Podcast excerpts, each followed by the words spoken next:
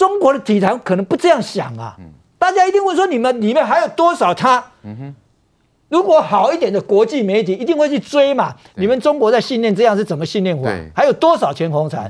所以他的例子整个掀开来，他的母亲是因为一次车祸肋骨断了，那个病是什么时候？好像肋骨不知道怎么样，是不是穿刺还是什么？他讲不出来，可是非常的严重，没有办法是现在他的乡镇的他们的医疗系统是乡镇跟人民要结合起来，跟省没有关系的，是地方的。那地方的那个医疗品质会好吗？你这样想就知道了。对，穷乡僻壤的乡镇怎么能够去处理这种事情呢？所以他的婆婆、他的祖母、他的妈妈全部这样子，靠他。他讲的是要让人家听听的这不忍心呐、啊。七岁到十四岁，十四没有到过游乐场，没有到过动物园，等于没有童年了。对嘛？他都没有，他也不知道，而且他说他也没钱。嗯哼，哦，那真是听人家眼眶都红了。对。我相信一个这么杰出、优秀的运动员，在世界各国都把他当成宝贝一样嘛。玩具一定一大堆嘛，房间里面一定全部都是玩具嘛。哎，中国就是这样子啊。平常是不会有人注意他，没有人会雪中送炭。现在一出名了，嚯，他妈妈讲，他讲他爸爸的亲戚都来了，什么亲戚他不知道，都全部都来了。所以他的故事代表什么？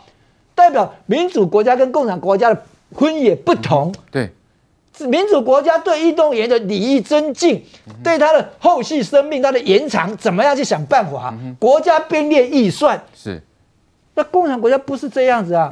刚刚讲的好啊，如果他没有得到金牌，如果他这次分数不高的话，他回去怎么办？对，继续训练吗？还是就淘汰掉了？淘汰掉了，他就在穷乡僻壤去过穷日子吧。所以我说。残忍，这是国家，这个国家真的残忍，残忍到这种地步连。一个小孩子，他今天替你国家赢得最大的尊荣，然后呢，奇怪了，中国现在跟美国较劲，说他们金牌赢过美国，因为台湾也算他们的，香港也算他们，这三面金牌加上去，他们是三四十一。美国是三十九，美国这种阿 Q 精神胜利法，我一直在讲中国就是阿 Q 精神胜利法，他这样也要赢人家，我觉得没有意义的。对，把你们的全红婵照顾好，嗯哼，没让他没有后顾之忧，对，这才是最配做一个中国人啊。所以，我们说中国所得到了那么多的金牌，是值得荣耀的吗？还是背后是有多少令人鼻酸的故事？来，明玉，我们也看到啊，中国的前体操选手乞讨照啊，在微博上疯传呢。怎么会出现这样的情况？中国类似这样的案例应该也不少喽。呃，这位这个前体操国手叫张尚武啦，好，那他为什么会这样？因为他就是后来受伤啊，受伤国家没有给他好的照顾，所以变成轮他是先行窃、偷窃三次，然后就入狱这样。是哦，有偷窃。对偷窃的这个，后来后来他的记录越来越差，然后就不得已就只好去卖金牌，然后就去卖艺啊。那当然有人就会检讨说，中国对于这样的选手哈，你没有给他好的照顾，甚至你连品德教育都没有，那所以变成说他他们的没有没有这个可以一技之长之后，他就变成就走歪路了哈。所以这个是比较悲伤的故事。那我我我补充一下，我说那个全红婵哦，他那个因为现在不是所有的焦点都在他身上嘛，对不对？那很这个包括很多这个中国的媒体开始要塑造说，哦，他家。是一个非常励志的故事，所以我不知道说他的这个父亲啊，去拒绝那个富豪给的二十万，是政府的压迫，还是说我们我们因为现在现在。不止嘛，现在什么动物园啊、游乐园都要给他们全家给他终身的 VIP 啦。哦，这样子喽。对对，就就让你免费玩到饱。对对，然后辣条堆到说他妈要送给全村的人嘛，哈，那甚至还有人说要送他店面，好，那那个现金是整个捧上他家的，所以他爸爸才会跟你讲说啊，你不要的，就是拒绝那个富豪的现金，只留下鲜花。那如果说我说如果像国栋哥讲的，如果他爸爸真的是这样，是真的很励志啊哈。那那问题是现在网媒是铺天盖地把他们家形容是父慈子孝啊，兄友弟恭啊，哥哥爱妹妹。就把他们家形容成是这样子的美满的家庭。那如果真的很正向，真的很励志，可是我担心的是说，是背后给他施压啦，就说你不能收这个钱什么的，就为了要给大家一个正面的形象啊。好了，我们是小人之心揣测君，揣揣揣测了哈。那回过头来，你刚刚讲到说，中国的选手真的全红婵不是第一个，也不是最后一个。他之前有一个很非常。著名的故事是谁？就是樊振东哦。只要樊振东，大家知道吧？就是对阵，对，就是林云如嘛。就是我们这个惜败差一点点哦。对。那他现在是当今的世界第一。这次的奥运，他也是很很可惜啊，就输给了马龙。可是问题，他现在也是世界第一。他的故事其实跟全红婵没有他那么悲惨，可是也是差不多。哦。他为什么当时要打桌球？也是因为他家太穷，他家也是出身农户，他的父母都要去外地打工，所以从小他也是这个阿嬷带大的哈。他家穷到什么地步？为什么他当时要打桌球？是因为他连学费什么都缴不出来。哇！他农村家庭，所以他爸妈讲说好，因为那当时这个学校哈愿意给你参加这个打桌球的孩子，我可以给你这个学费可以减免，然后给你免费的午餐。午餐吃好，所以这样子的诱因，哎，不错啊，就是读书还可以减免，然后还可以有免费的午餐，所以他就只好加入，就加入桌球队。当然了，他也展现他的天分啊，所以他也是很年轻哈，就加入了省的代表队，然后很年轻就加入了国家代表队，然后打出很好的成绩。他知道这件事情是让他脱贫，你知道，就是说中国一般的运动选手，如果年薪的话，你只是一般的，你只是打打这种这个普通代表队的话。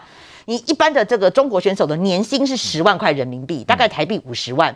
但是你只要能够加入国家代表队，你最基础的是五十万人民币起跳，然后到一百五十万。所以你真的打得好，或者说表现好的运动员是可以就此翻身。对，五就让你脱贫啊，不但脱贫，还可以致富哈。这还不包括你的这个出场费跟你的奖金，以后可能要差五倍耶，十万人民币到五十万人民币哦哈。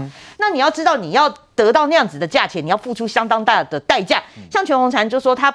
大家只看到他水上这样一直跳跳，他陆地也还有陆地这样子也要也要也要练习这样跳哦。嗯，你知道那个樊振东最著名的训练是什么吗？就叫做熬鹰。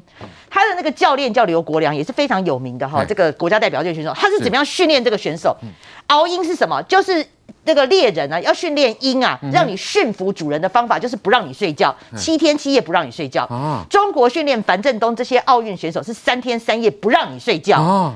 早上六点钟开始起来打球，打球之后呢，哈，然后就是这个吃完中饭，然后下午继续练，练到晚上六点，六点到你这个稍微洗个澡、吃个饭之后呢，晚上开始看录影带，开始讲解战术，一直到四点钟，凌晨四点钟，四点让你休息一个小时之后呢，哈，然后继续看。录影带研讨战术，隔天早上六点钟继续起来，继续起来练习，而且呢，就还要对打。如果你输的人还要去跑一万公尺，一万公尺，然后继续下午呢，继续再看战术，再看录影带，就这样三天三夜不让选手睡觉。他就是用熬鹰的这种训练方式呢，来训练你的意志力，然后训练你的这个耐力啊。好，所以你就知道这种方式，他们现在就是刘国梁还还蛮自豪的，就是这种训练方式，所以训练出来这样子的奥运选手。这种就是很不人道，所以为什么那个外国的，就是说看到中国就说他们是训练机器啦。当然了，就是说你还会看到他们那个体操选手是怎么样训练，这个都是有澳洲媒体不是说全红婵在得金牌的时候毫无笑容，那时候刚起来的时候。结果他们也说你这是辱华，对不对？但是我会担心他的，为什么？刚刚说未来可能不会让他接受访问，因为他接受访问的第一件事，他没有感谢国家，没有感谢教练，他就说他只就是要赚钱，赚钱而已。所以我觉得政治不正确，他就是没有感谢教练，国家很纯真。可是对了，我也担心他政治不正确，我也担心他回去之后会不会就是因而被这个思想教育。对对，来来，杰明哥说，我们看起来中国的金牌工厂看起来背后有很多。暗黑故事哦，那也包括他们很计较金牌数。刚刚国东也提到嘛，呃，小粉红把什么香港、澳门、台北的金牌通通算给了中国，为了得金牌可以到这种不择手段地步吗？这里面其实铺露一件事情：中国他希望成为全世界的霸权，是充充满了中国一些年轻的愤青的心里面。他们并不会去思考一件事：中国如何去崛起。他们想的办法是说，我就是要这个根据习近平的说法，我就是全世界的霸权。他们的思维整个被扭曲，这是一件中国未来发展一个很大的问题。我也不知道这样发展下去对中国是好还是坏。不过我有三个事情可以做很好玩的、很好玩的一个报告。第一件事情呢，其实中国也不是没有人，他们发现到全红婵的问题。像中国有个网红直接说一句话说，他就拍了一张相片，在这个中国里面引起了一个内部的讨论哦。那么这次呢，有一个英国的选手呢，这个女生叫 Sky Brown 哦，她只有十三岁，她也参加了这个这个。比赛，但是他就比对了，比对了全红婵的表情是安静的，甚至讲到妈妈还哽咽。但是呢，这个 Sky Brown 呢，他是充满欢笑的，他每个动作很开心，而且爸爸可以在旁边培养。他把这个 po 出来，他说一句话：“哎，我我没有要入华，我只是把一个事实说出来。”当然下面就有留言啊，说啊，因为这个运动在国外是有钱人的，在我们只有是穷人才能做这件事情。哇，这么直接，穷人原来是中国成为。运动霸权的来源吗？这件事情就是现在中国最大问题，因为很多人说，为什么中国有一千四百万的这些人口是巨富有钱人？因为他奴役了另外七亿的所谓的农村或者是偏乡的人，把他们钱赚到这些有钱人口袋。那难道中国也是要这么做吗？去欺压这些农村的人？因为你不需要念书，你只要把运动做得好，你家里就会变有钱。我们常常思考一个问题，从这位网红说了一句话，他说：“那如果不成为全红婵呢？”如果不能成为全红婵呢？嗯、全红婵的弟弟妹妹也在练跳水、欸。如果他弟弟妹妹是代表的是整个湛江湛江市里面绝大部分的这些年轻，因为湛江其实跳水是很厉害，因为那边是很穷困，所以很多的人很多的人都把小孩子当卖身契一样。我这样讲是很直接的，就像卖身契啊，丢给国家。那为什么呢？因为他们要赚钱。你已知道全红婵第二件事，你知道全红婵他家里有五口之家，那奶奶也在。他们一年的所得是多少吗？他们一年的所得，辛苦的做农作，一年所得只有一点一万人民币，折合台币大概就六万台币。一年哦，一点一万人民币。那是全红婵去去去这个跳水，他的所得比他们家族还要多。他的弟弟去跳水，所得也比家族多。他们家三个小孩是跳水，所以他们当然就会变得说啊，爸爸妈妈就可以爸爸妈妈这个生活做改善。这就为什么全红婵说一句话说，我就是没有钱啊，我为什么不能出去玩？我没有钱。十那时候，这个在一个七岁到十岁的小朋友，他们思考的问题是：我出卖我去跳水，为的是家庭赚的比较多的钱，这是第二个很大的问题。第三个。为什么我们的画面说《环球日报》站出来说全红婵是励志的故事，别偏读偏了？因为其实中国也并不是没有听不懂全红婵的声音。虽然我们知道表面上很多的小粉红还要把台湾加进来，但是我觉得最悲惨的事情是什么？因为因为习近平在今年的七月一号的百年党庆说了一句话：中国已经全面成为小康社会了。你知道这小康社会背后代表什么意义吗？这位，因为大家要就留就留意了，为什么全红婵努力赚钱，是为了让他的妈妈能够看好医生。可是问题是，二零零四年中国就执行一个叫做新型农村合作医疗体制，简称叫新农合，意思说农民是收入是少的，所以他透过集体的保险，让这些农民能够得到好的医疗。证明一件事，到习近平更恶化。为什么这么说呢？因为呢，在习近平还没有接任之前呢，是让中国呢有八点三二亿人口。的农民，他们有加入这个所谓的新新农合，就是让这些农民能够得到好的医疗。你知道习近平执政这这八年来，你知道人数变多少了吗？从原本的八点三二亿人口，一口气巨降，只剩下一点三亿人口。意思说，很多人他连去加入这个新农合的能力也没有，或者他觉得我根本没有得到保障。很不幸的事情是，全。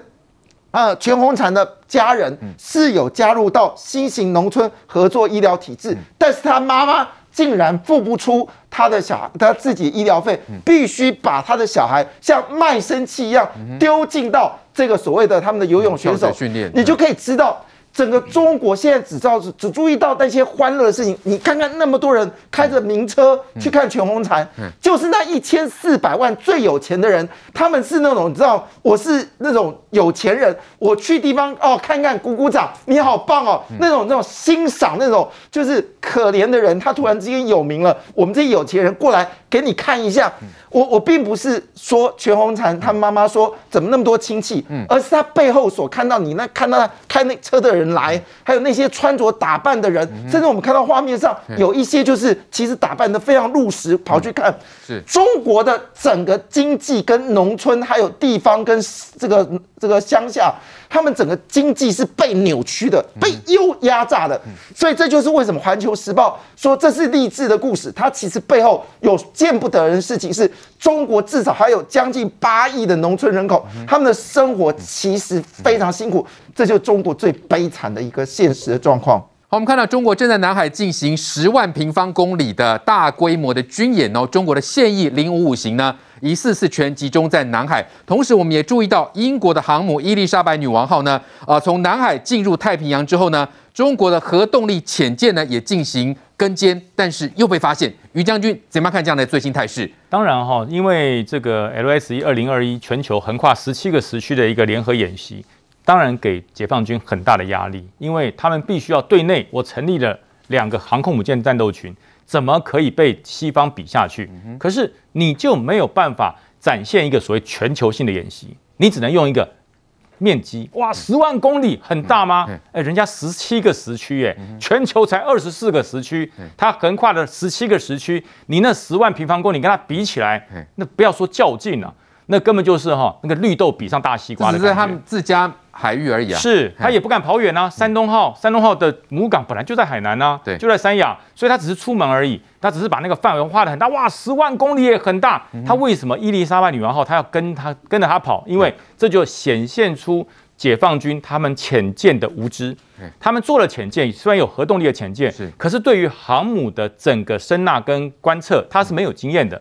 你有本事，你去跟跟看美国的罗斯福号啊，你去跟跟看美国的雷根号啊，对不对？你就是因为你真的是没有办法有那个胆量去真的跟美国来对垒，因为根本还没接近就被发现了。所以他这次选的说，哎，英国这艘潜舰也到我们家这么近哦，我去跟跟看，那想不到也被抓到，也被抓到。所以你这个核潜舰，整个核动力的潜舰，最大的问题在于秘秘密。你要让人家抓不到你，秘密接近，然后悄悄的来，悄悄的走，然后把所有的参数收集的完完全全的。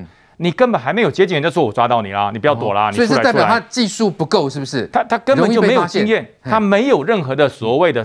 这个这个收集跟接济的经验，是你会被伊丽莎白女王号抓到，而且还是很明白的直接公布你在海域还正确的坐标。嗯、那到底 这个是要展现给英国看，还展现给世界看，还是你这个解放军要说我很厉害？你看我可以偷偷的跟着伊丽莎白女王号后面，我找到它的参数，找它的航行数节，找到它所有的船只的位置。是它没有哎、欸，是你被人家抓到哎、欸，所以这种公布，说句实话。省省吧，你还不如不要去，省点钱，好好培养奥运选手还好一点。嗯、那这一次的这整个演习，嗯、因为我讲哈，为什么大家说很四十年之后，嗯、美国又开始做了这个全球跨十七个演习的演习？嗯、因为全球的装备都进步了，是所有的装备都进步。上一次这种横跨时区演习四十年前，嗯、那所有留下参数，我们现在军中的时候，我们会有一本很厚的叫做战斗参考的参数。是这个参数哪里来的？二次大战、嗯、是在二次大战所有包含人员死伤的速度。油料补给的速度，由这个船只航行的结束，还有天候、浪高，所有的这些参数全部要纳入。可是经过四十年之后，战具、装备。设备技术都不一样，所以美国这一次重新展开了这个横跨十十七个学这个时区练习，是。就是要把完整的参数建入科学的装备之内，而且要把这些参数非常成熟的提供给友邦，未来以后在整个联合作战的时候，陆海空水面水下所有的参数大家统一一致，那这样做起来就不会有任何隔阂，这才是真正一个演习的目的，而不是像解放军十万公里我们来作秀，最后被抓到。OK，好，来正好，所以呢。这个中共想要跟监别人被发现，反而是不是自己糗大了？另一方面，我们看到。中俄从八月九号开始呢，五天要在宁夏回族自治区举行联合演习，这是一个什么样一个呃态势？是中俄表示他们拉帮结派壮声势吗？呃，第一个当然是政治上的意义，拉帮结派壮声势，这是一个。可第二个你要知道，因为同步对应到的是美军在做联合的大规模军演嘛，对不对？我们说它叫做 large scale 的二零二一年军演，就是说美国跟英国还有甚至还有日本还有非常多同盟国家。跨十七个时区同时去做军演，这个美国军演的关键什么东西？让大家都使用美国的战术跟武器，哦，大家都是美军，哦，美军在在战斗的时候可以互相支援。对，日本的呃海陆机动团出去的时候，它不会有日本一套战术，美国一套战术，你没办法互相搭配。可你看到这个俄罗斯卫星通讯社有特别讲哦，在这次军演里面哦，除了政治上意涵，美俄合作，呃，中国跟俄罗斯合作之外哦，里面有最重要的演习科目是。俄罗斯的军人要操作解放军的现代式军事武器，哦，那这个东西也是对应到美国的 large scale 的这个二零二一年的军演嘛？那这个是很清楚，就是说，当美国开始去做拉帮结派的时候，俄罗斯跟中国也在哎变成一个圈圈，可是落差很大，你仔细去看。美国是非常非常细腻的，比如说英国它有它的航空母舰，对，可是英国航空母舰上面没有舰载机，F 三十五不够，美国就派它的舰载机在 F 三十五，呃，美国就派它的 F 三十五在英国航空母舰上协助英国，是，然后呢，日本当然它有非常高的科技，它等等的科技都没问题，可日本有缺点，它不会实战，它没有打过仗。所以说呢，他所谓没打中打过仗，就是二战之后都是所谓自卫队，对，都是所谓自卫队，他没有打过仗。对，所以呢，美军发现日本在第一岛链，你如果真的发生事情，一定要跟中国短兵将短兵接触，尤其是陆战队。所以你看哦，美国跟日本的训练都是什么陆战队的协同作战为主，所以它是非常非常细腻，就是针对每一个人的短板来去做处理。那美军跟澳澳澳澳洲去合作什么？海军的互相支援，跟空军的互相支援，因为澳军比较远嘛，你不需要做这些事情啊，你不需要做海军陆战队啊等等的。可是呢，中国跟俄罗斯还在处于到很粗浅的阶段。嗯什么叫很粗浅阶段？就是说啊，我这边有个坦克，你这边有个武器，你来试看看。不要说这个打仗的时候，我我人死掉，你来帮我开一下，哎，勉勉强强可以开。就它还是相对，而且它在内陆，哎，跟人家这个大规模的海上军演是完全不同的这个层次，完全不同层次。你内陆了不起，打打印度，可是问题是呢，你如果到整个海上，整个西，尤其是西太平洋，完全是不同层次。对，所以说当然了。中国跟俄罗斯联合军演有这个企图，可是我坦白讲还没有那个程度，这是说这是很公允的批评。第二件事情啊，中国它虽然画一个非常大范围十万平方公里的军演，然后呢，它非常多的军舰啊、山东舰等等零五五飞弹驱逐舰都在这里面。可是美军的军舰也在里面啊，嗯、哼。不要忘了美军的胜利号在这边看，对，然后天空有 RC 一三五 S 眼镜蛇球在那边看，差别在哪里？美军的胜利号在那边看，原因是什么？去侦测底下的水文，去记录它的潜水艇。R C 一三五 S 眼镜蛇球飞机在上面干嘛？在记录它的什么导弹的参数。所以说对美军来说，哎、欸，你中国做这个有赔了夫人又折兵的感觉哦。对，你当然为了要去跟中国做呃跟美国做所谓互别苗头，我也来个大范围军演。可是如果你对于这件事情没有去设防的话，所有参数都被美国知道，被看光光，被看光光，被记录，差别在哪里？中国的飞弹打出去，我要拦截需要你的参数，我事先知道参数，我拦截后面就很好猜你的轨迹。猜你的轨迹就可以拦截到你的飞弹，所以这一系列都是一系列嘛。可是回过头来，我们台湾汉光三十七号演习也要开始啊。我先跟大家讲，这次汉光演习跟过去完全不一样。这次汉光演习叫做主动攻击式的演习。哦，你要这样讲哦。我们过去有都是防卫嘛，应该是这样子，以进攻就是最好的防守。是过去我们第一套一定是战力保存，这没话说，因为中国一定是忽然打我们，对不对？对，打我们，我们的飞机什么要先躲起来。过去跟现在都是战力保存。可是还记得我们去年谈汉光演习就是什么？战力保存、滨海决胜跟滩岸歼敌，可是有没有发现，所谓滨海决胜跟滩岸歼敌都是等什么？